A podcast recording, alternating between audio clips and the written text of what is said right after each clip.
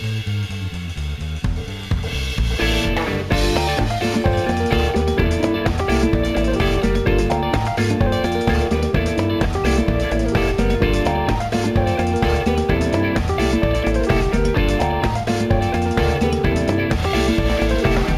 うも。どうも。どうも。映画費をしのじです、えー、しのじは新作映画をテーマ社会性トリビア技術のあらゆる視点を踏まええー知識にとどまらないですね。映画の、えーその先を、えー楽しく語らう、えー、映画番組です。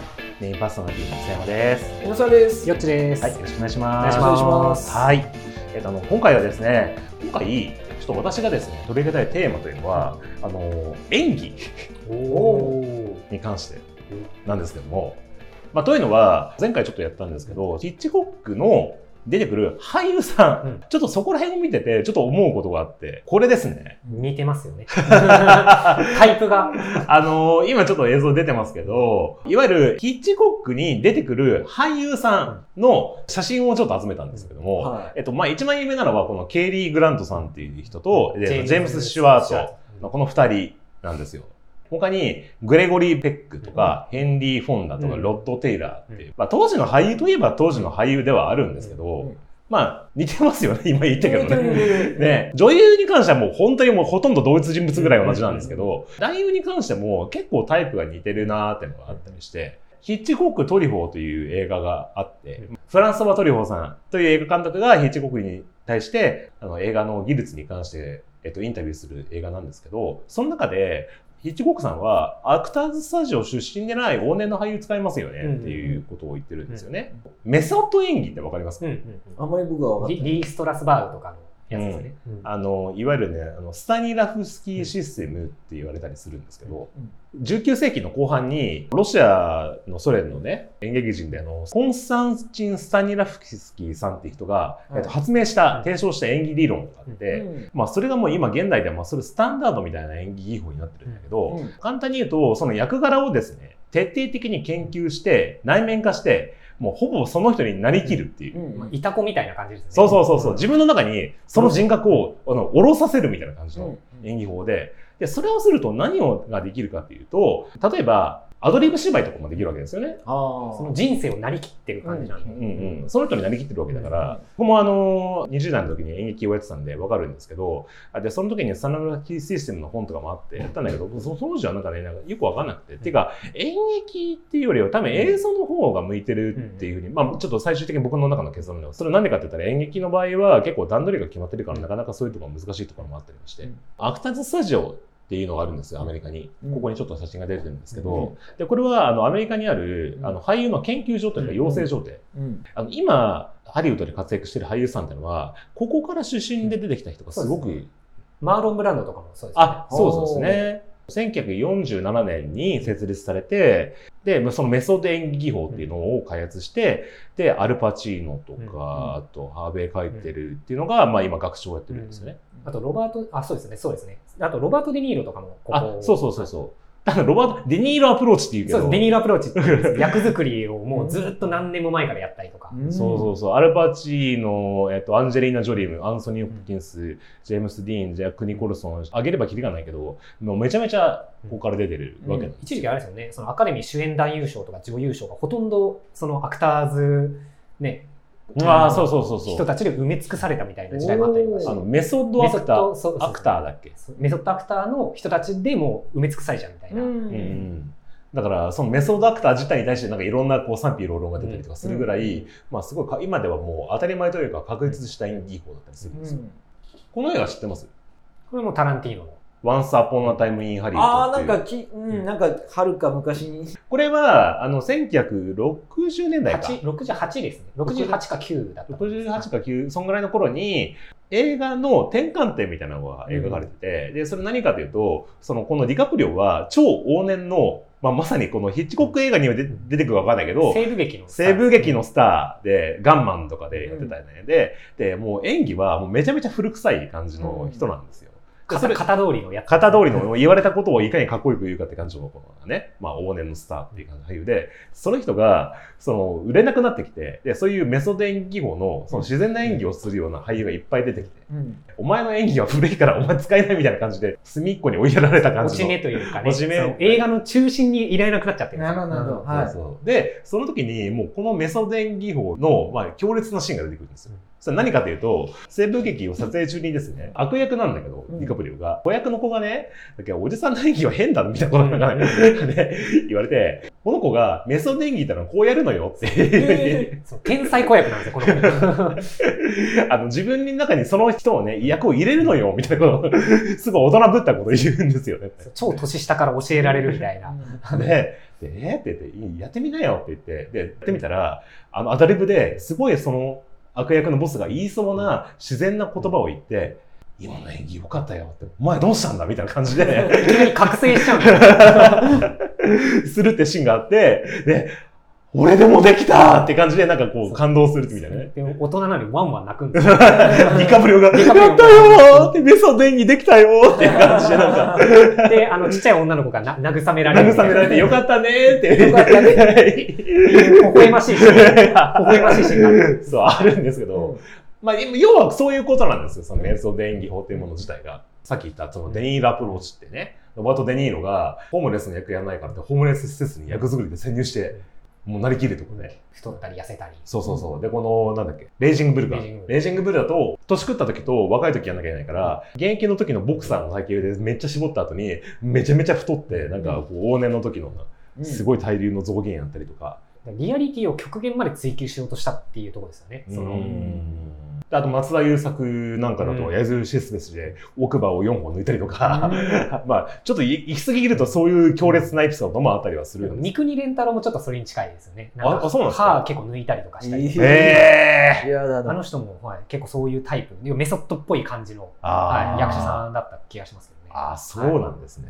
今、さっき言ったんですけど、アカデミー賞で、そのメソッドアクターがめっちゃ増えてるみたいな話があって、うん。アカデミー賞で実際賞を取る人は、もうそういう人がうん、メソッド演技をする人が多いっていう、その役作りで言うと、例えばこの最近だとこのハウス・オブ・グッチっていう映画で、レディー・ガガはもともと歌手なんだけど、うん。もともとそのメソッド演技法を勉強してて、うん。で、じゃあ何をしたかって言ったら、そのハウス・オブ・グッチの中時には、えっと、9ヶ月間イタリア語のアクセントで話すっていう、そのイタリア人のその、富豪になりきる生活を送って、自分を陶酔させたみたいなこととか、ちょっと痛ましい事件だと、ダークナイトで、あの、このヒース・レジャーが、もうジョーカーになりきる感じで、ものすごいやってたら不眠症に陥って、オーバードーズかなんかね、なんか死んじゃったんだよね。あらら。本当に狂気が心の中に宿っちゃった。ちょっとある意味そういう負の側面も語られがちではあるんですけど、まあそういうメソッド演技っていうのもまあそもそもあるわけなんですよ。でね、ヒッチコックに話を戻すんですけど、うんヒッチコックはこういったような、このあさっき言ったアクターズスタジオとかメソッド演技が嫌いなんだってっうん。てことを言ってて、うんほーって思う思ったよ、その映画で見た時に。いや、それはつまり、こういう、ヒッチコックって、すっごい計算されて、うんうんなんか、あの、絵コンテとかもめちゃめちゃ書きまくって、なんかもう、ほのすごい自分通りに演技をしなきゃ嫌いだった人らしいんですよ。完璧主義者なんですようね。んこういうようなスリラーとかで、計算された間とかね、計算された空間とかでやんなきゃいけないから、もし勝手なことをされたら、自分の意図通りの絵が撮れなくなっちゃうから困っちゃうわけ。だ。うん。だから、そういうアクターズスタジオ出身の俳優は、極力使う、当時いたんだよ。その、ジェームス・ディーンとか、あの、まあ、そういうようなタイプのモール・ニューマンとかもいいたんだけど、あえて使わなかったって言ってて、うん。あ、なるほどね、とか思ってる。勝手なことすんなって話なんですよ。アドリブ入れんなよって。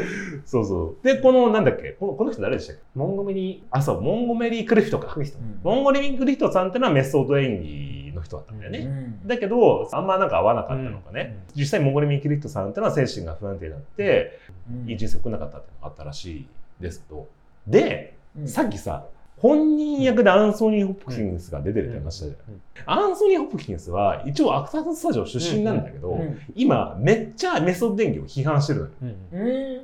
嫌なんだって、嫌いなんだって。うん。このファーザーっていう映画でね、うん。この間アカデミー賞取ったの、取りあ、大優賞取ったんでしたっけ？取ったあね。取りましたね、確かに。ね。うん。で、これは、認知症認知症になっちゃった、えっと、老人の役で、で、それになりきるために、なりきるっていうか、まあ、その自分の中に認知症の老人を下ろすことはしないで、そういうふうに見せるっていううんことで分析的にやってたんだって。そうしたら、だんだん追い詰めていくと、自分のお父さんかなんかが認知症だったらしくて、で、それになりかけて、あ、やばいやばい、そういうふうになっちゃうと思って、一回離れてから、もう一回自分を戻してからやるっていうぐらい、すごいこう、メスア電源に距離を置いてるってことらしいんですよ。ロバート・デ・ニーロとか、ナテリー・ポートマンとか、ジョニー・ジョーカーのホアキン・フェニックスとか、メソッド演技の、つまりこの本人と見守る終わりの、そのいたこげ、いたこげができる、まあ、できるようになってるわけで、どどう思います？でやっぱりその、本当に、やっぱり突き詰めて、その人を追っていくってなると、うん。やっぱりその絵的な凄さはやっぱありますよね。やっぱなんかその、うん。本物でしか出せない、そういう質感というか、うん。っていうのはやっぱ出てくるとは思うんですけど、うん。やっぱり役者的には負担がやっぱめちゃめちゃ大きいと思うんでうん、その人のやっぱ人生とか、その人のやっぱ本来の人格みたいなものが、うん。やっぱりうん。侵食されちゃうんじゃないかなっていうのはすごい思いますけどね。うんただ、えキャン一観客としては、やっぱそういう演技はすごいなっていうのでうん思っちゃうんで、やっぱちょっと楽しみにしちゃってる部分はやっぱありますよね。私の場合はねだからその過去の人物を再現するみたいなうんドラマだったらやっぱり結局今の視点で見た時にどうかっていうのをお客さん求めてるんでもうちょっと具体的に言うと、うん。例えばまあ、朝の連ドラの「らんまん」っていうのがあって、であー。牧野富太郎さんっていうのをモデルにしますと、正直牧野富太郎さんって人として「てんてんてん」みたいなところはいろいろエピソードとしてあったわけなんあ、でそうなんだ。でもそこを別に見たいわけじゃないんでお客さんとしては、おーまあ、その意味で言うとなんかそれをメソッド演技でやっちゃったら違うんじゃないかなっていうのはあるんで、ある意味再構成されたその人っていう。うん、だから過去のことをなんかドラマにするんだったら、うん。まあ、それフィクションでももしかしたら同じかもしれないけど、うん。メソッドじゃない方がいいんじゃないかとうん。あ思うこともあ、なるほどね。うん。僕が思うのはね、つまりその、うん。ほとんど欧米の話だね、これね。うん。つまりメソッド演技かメソッド演技じゃなくて。うん。で、こういう話って日本で全然出ないな。こういうメソ話ッドアクターがいないですからね。うん。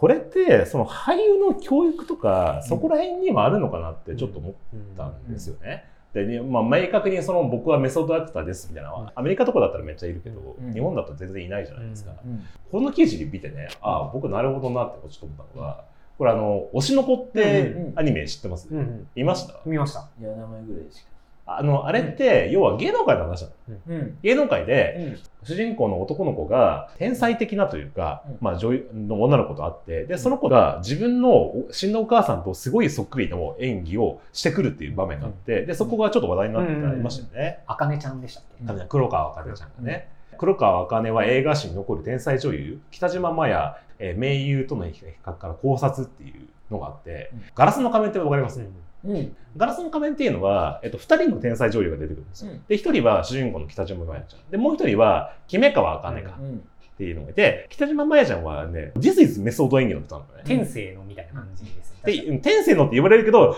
実はメソッド演技なんだよ、あれは。本当に。でつまり、本人をいたこさせて本人になりきるっていうタイプで、で、姫川あゆみっていうのは、分析的に、えっと、役をあって、そういうふうに、心を持っていかなくても、そういうふうに見せることができるっていう。テクニック。そうそうそう、テクニックが、だからそういう意味で本当に僕はあ天才タイプだなって思うのは、もう姫川あゆみタイプなんだけど、で、今回の推しの子っていうと、この黒川おかねちゃんはどっちかっていうと、これは姫川あゆみの方だと思うのね。結構分析、めっちゃノートに書いたりするんですよね、この子。分析的じゃないですか。で、この記事にも、その分析的だな、みたいなことが書いてあったんですよ。で、他に最近、こういう演劇とか演演技の漫画って多くて、うん。このアクタージュっていう漫画だと、うん。えっと、主人公はこのメソード演技の人。なのへだからこの役柄に対して自分の経験とかっていうのをこう入れる、その、とか役を下ろさせるメソッド演技法と、それとは逆に黒川茜ちゃんみたいに分析的に没入してって、その自分を客観的に持ちながらもそういう見せるっていう、要はタイプが違うわけなんですよ、うん。そもそもが。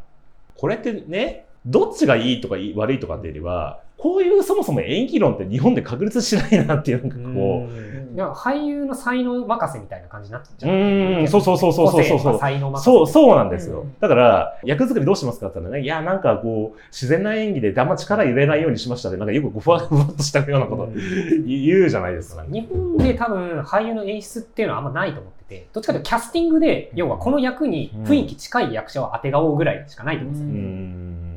そこからどう演技を高めていくかみたいなのはあんまやってる監督いないと思います。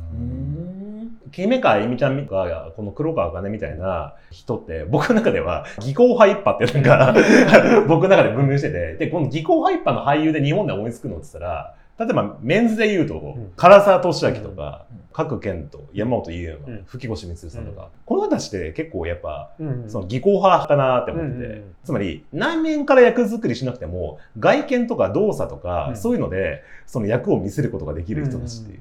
うんだ主に演劇畑というか、お笑いとか、うんそういうふうに見せることができるっていうことで、多分あの、お笑い芸人でコントが上手い人とかってなんかこの部類に入ったり。あの吹越さんもともとあれですよね、あははわはは本舗とか。あそうそうそうそうそうそうそうお笑い寄りというか。そうそう。そういうことね。あの技術でそう見せることができるっていう人たちですよね。だから僕が当時芝居やってる時とかも周りにこういう人たちが稀にいたりして、うんやっぱそういう人たちがすごくこう重宝されたというか、う人気がで僕もすごく尊敬してたしそういう人って、うん本当に演この人たちは演技の線で天才だなって思うことがあったわけですよ。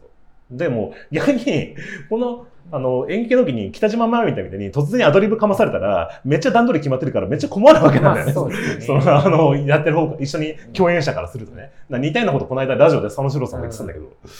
で、その点映像ってのは、もうその場の空気を収められるから、メソッド演技ってのは映像向きだなって思うところがあって、で、この、技巧派イッパーが舞台で求められたのは、まあ、すごくわかる話だなと思うんですよ。どっちかというと再現性が求められるっていうか、うん。同じことを同じように繰り返しできるかどうかっていうのが結構求められてる。だから一日3世とかあると、同じこと3回やらなきゃいけないから、うんそのために毎回毎回痛く下ろしてたらうん、すげえ大変っていうか。そうだね。しかも演技が変わっちゃうんで。うんやっぱヒッチコックもやっぱそこだと思うんですよね。その毎回同じことを繰り返せる俳優を求めてたというか。うんうんただこの人たちの場合映像に持ってくるとつまり内面が追いついてないからどんな役やっても多少のうさんくささを感じてしまうっていうリアリティっていうか本物っぽさがやっぱり。そうっていうのはちょっとあったりはすると思うんだけどそのタイプとしてねうんうん僕だから映画のその俳優のタイプとしてそのメソッド派とこの技巧派以外。だとあともう一個があるって思うのがこのオーラ派っていう。う、んでオーラ派はこの人たちで。うん存在がスターという。か。あの高倉健とか、キムタクとかあとあのあれですよね、役が求められてるわけじゃないですよね。本人が求められてる。そう、この人は、あの、猪木と同じで、うん。本人が出てくるっていう、オーラを感じたいっていう、その、あと、主に石原軍団の人々とか。うん、役作りではなく、そこにいるのは全部高倉健であるっていう。存在感が求められてそうる。存在が、うん。この人たちって、ちょっと最近、ちょっと批判されがちで、どの役やっても木村拓哉とか言われがちだけど、でも、こういう人たちをなんかこう許容できなくなった時代ってもちょっと寂しいなと思ったりはするところは僕はあったりはするんだけど、うんスターがいなくなっちゃった時代というか、うんね、みんな SNS 時代だから、うんね。で、もう一個あるのが、このオーラ派でも、あの、技巧派でも、あの、メソッド派でもない、あの、もう一個のやつとして、あの、曲芸派っていうのが僕いると思って、曲芸。はい。曲芸派はこの二人ですね。ああ、身体能力ね。はいはい。ジャッキー・チェン。ちょっとどっちかというとこっちもオーラ派に近いオね。ーラに近いけど、でも、この、この人は立ってるだけで存在感っていうよりは、曲芸というまあまあまあ技の部分でこうなんか、でもなんかシュワルツェネッカーはどっちかというとオーラ派っていうか、シュワルツェネッカーのやっぱこの顔がいいと思ってて、俺。顔とその体のやっぱ、なんていうんですかね、その、シルエットがやっぱ素晴らしいなっていう。ああ、なるほど、なるほど。うん年を重ねてきてから、だんだんこのオーラが身にまとってきた感じよね。でもなんか、シュワルツェネッカーはちょっとメソッド派になりつつあるんじゃないかっていう、なんか、最近結構演技派なんですよね。ああ、なんかあの、出てますよね、なんかね。なんとかマス、アフターマスとか。アフターマスか。アフターマスとか、あとラストスタンドとか。ああ、ラストスタンドもね。なんかあそこら辺とかなんか結構アクションだけじゃないぞ、俺はみたいな。ななんか結構演技をちゃんとやり始め、やり始めた。今更ですけど。やり始めた。その、アカデミー狙ってんのかぐらい、結構演技と取り組んでる感じはちょっとすごいしてて。そうなんだ。はい、俺なんかもう一回演技ちゃんと学び直してんじゃないかなみたいな。あそうあ。俺はアクションスターだけじゃ終わんないぞみたいな。なるほど。体系立てた教育ってやっぱ、なんか必要なんじゃないかなって思うんですよね。まあ、ダークナイトのね、ヒス・レジャーの事件とかを受けて、最近町山智博さんとか結構、相当演技を批判したりもししてるんだけど、そもそものベースとして結構必要なところはあるかなと僕は思うんですよ。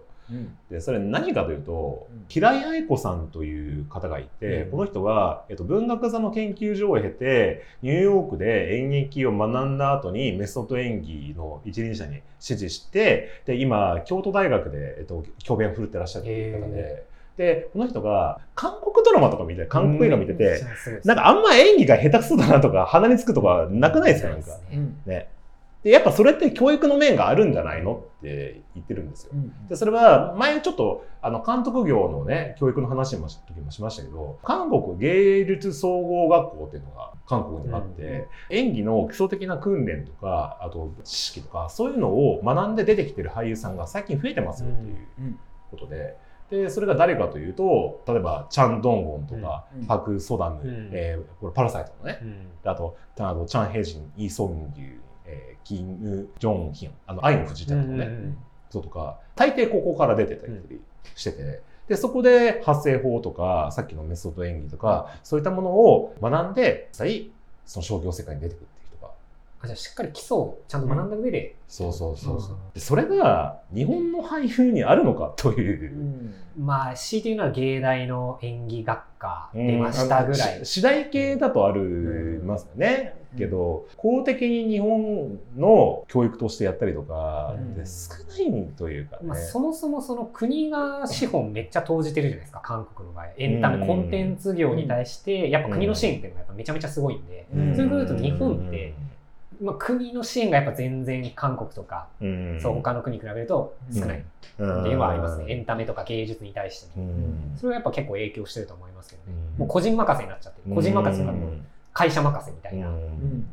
うんうんどどうです？まあ、あとは高等教育機関で、まあ、今、次第って話も出てきたんですけど、これ日本の大学でいうと、うん。まあ、今、それ改善しようっていうのになってはいるんだけど、うん。やっぱりその先生の個人がうん。これを教えたいっていう信念のもとに教えるってパターンが多くて、要要はカリキュラムとしてきちんと体系だって演劇っていうのは、例えばじゃあこういう演技の理論があるよねとか、うん。じゃあ理論編の授業をやりましょうかとか、じゃあそれの実践編の授業をプロジェクト形式とか、うん。ワークショップ形式でやりましょうかとか、うん。そういうのをみんなで集まってうん。きちんと体系立てるっていうことを、うん。正直、まあ、建前上はカリキュラムとか立派な、ね、ものはホームページ見りゃあるんだけど、うん。本当にそうなんですかっていうのが実態なんですよね。でも韓国だとちゃんと多分それがカリキュラムとしてできてるし、まあアメリそのカリキュラムをきちんと作るっていうのはアメリカが源泉になってるから、そこをやっていかないと、まあ国がやるにせよ、私学がやるにせよ、難しいと思なるほど。じゃあ、つまり、カリキュラムでこういうことをやろうって言って、それに対してプロフェッショナルを招聘するみたいなことを他の国でやってるけど、うんっていう、みたいな違い。う。そう、だからその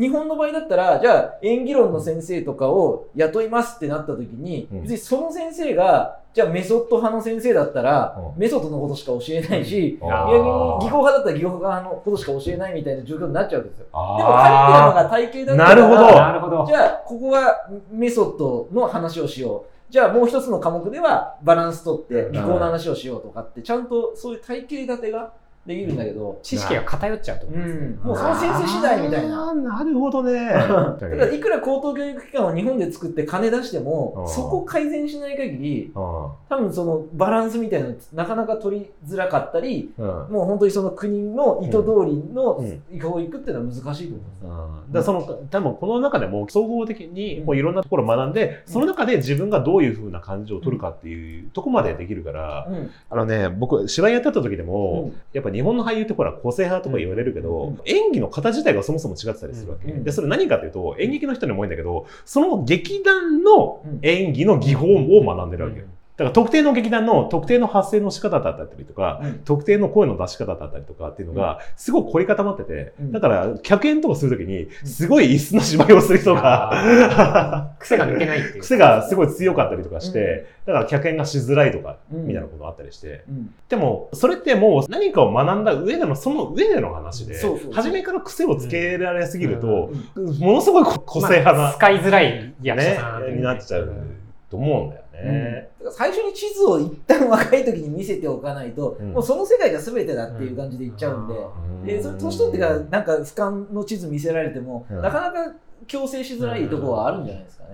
うん基礎を学べるところはないってことですね。うんそうそうそう。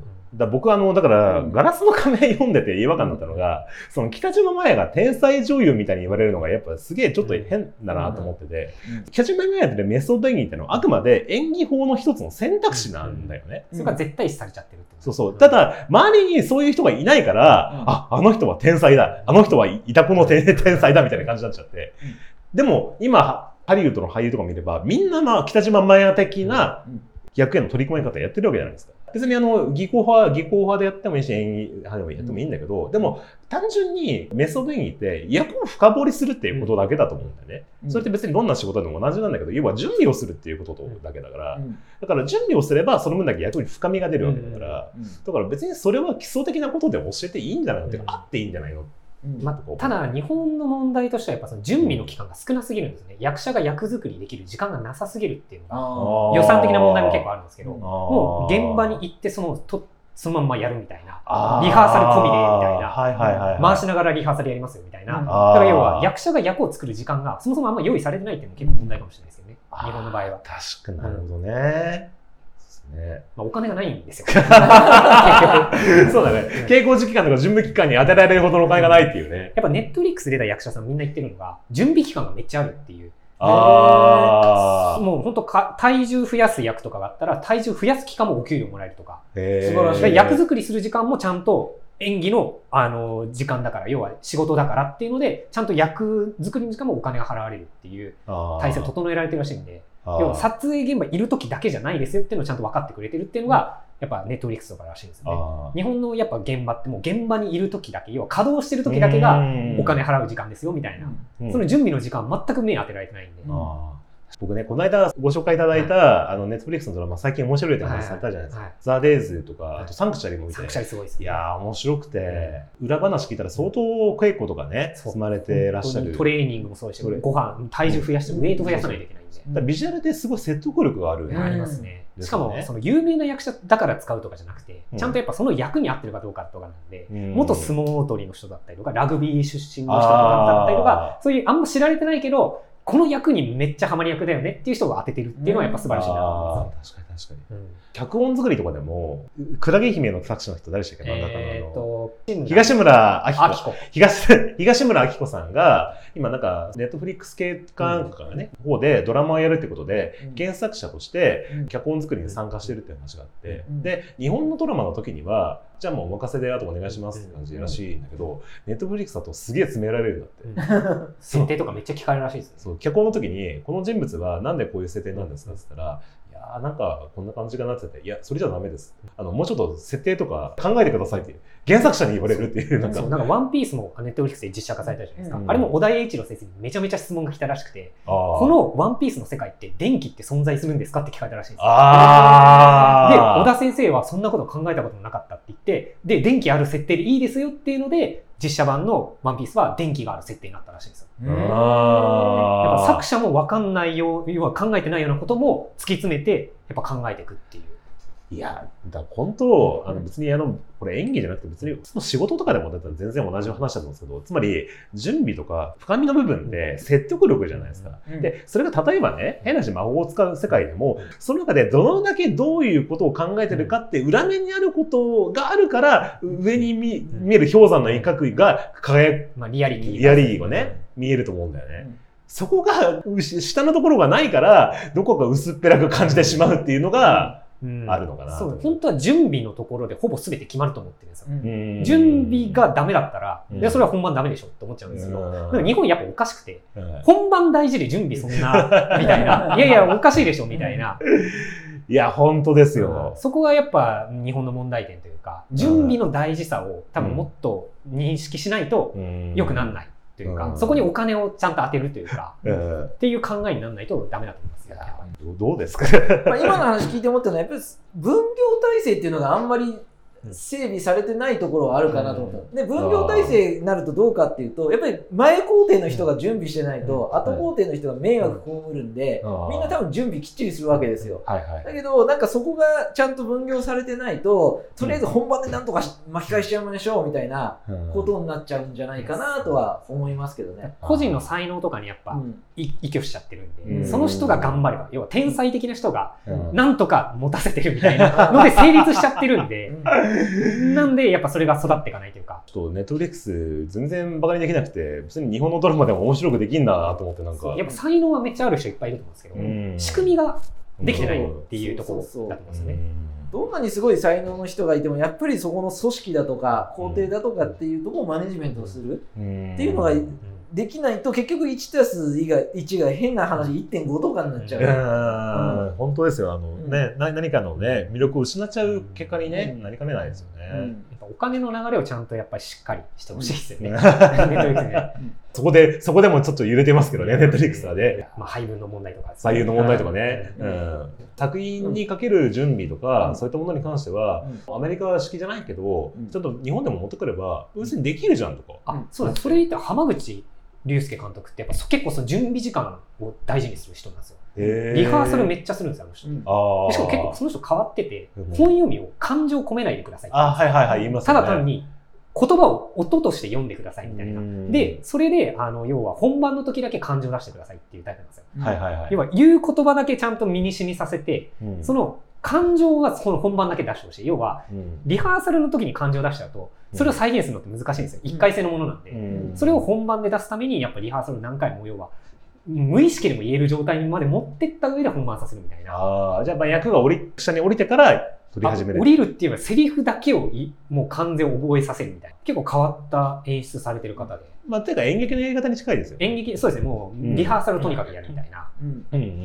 うん。もうそれもやっぱ準備期間というか、うんうん。うん。うんということで、ちょっと俳優の教育に力を入れてもいいんじゃないかみたいな。俳優の教育。偉そうに語ってね、なんか記者の人からすれば何を偉そうにって言うかもしれないけど、でもなんか実際他の国のやり方見てると、やっぱそれが役作りに影響してるところもあるんじゃないかな作品、強いては作品のクオリティの向上までやっぱ結構関わってくる。という、ということでした。ということで、あの、映画の演技